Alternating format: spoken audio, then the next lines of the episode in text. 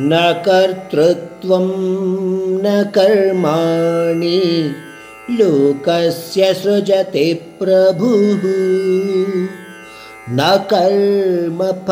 कर्मफलसंयोगं స్వభావస్తు ప్రవర్తతే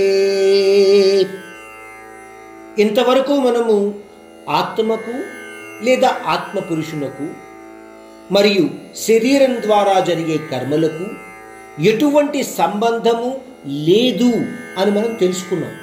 అంటే ప్రతి మానవుడు కూడా తన యొక్క స్వాభావిక తత్వ ప్రకారము అంతేకాకుండా పూర్వజన్మ యొక్క వాసనల ప్రకారము కూడా కర్మలు చేస్తూ ఉంటాడు.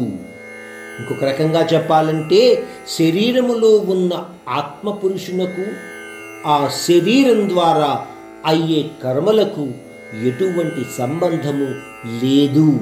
అని ఇక్కడ పద్నాలుగో శ్లోకంలో పరమాత్ముడు అర్జునుడికి తెలియచేస్తున్నాడు.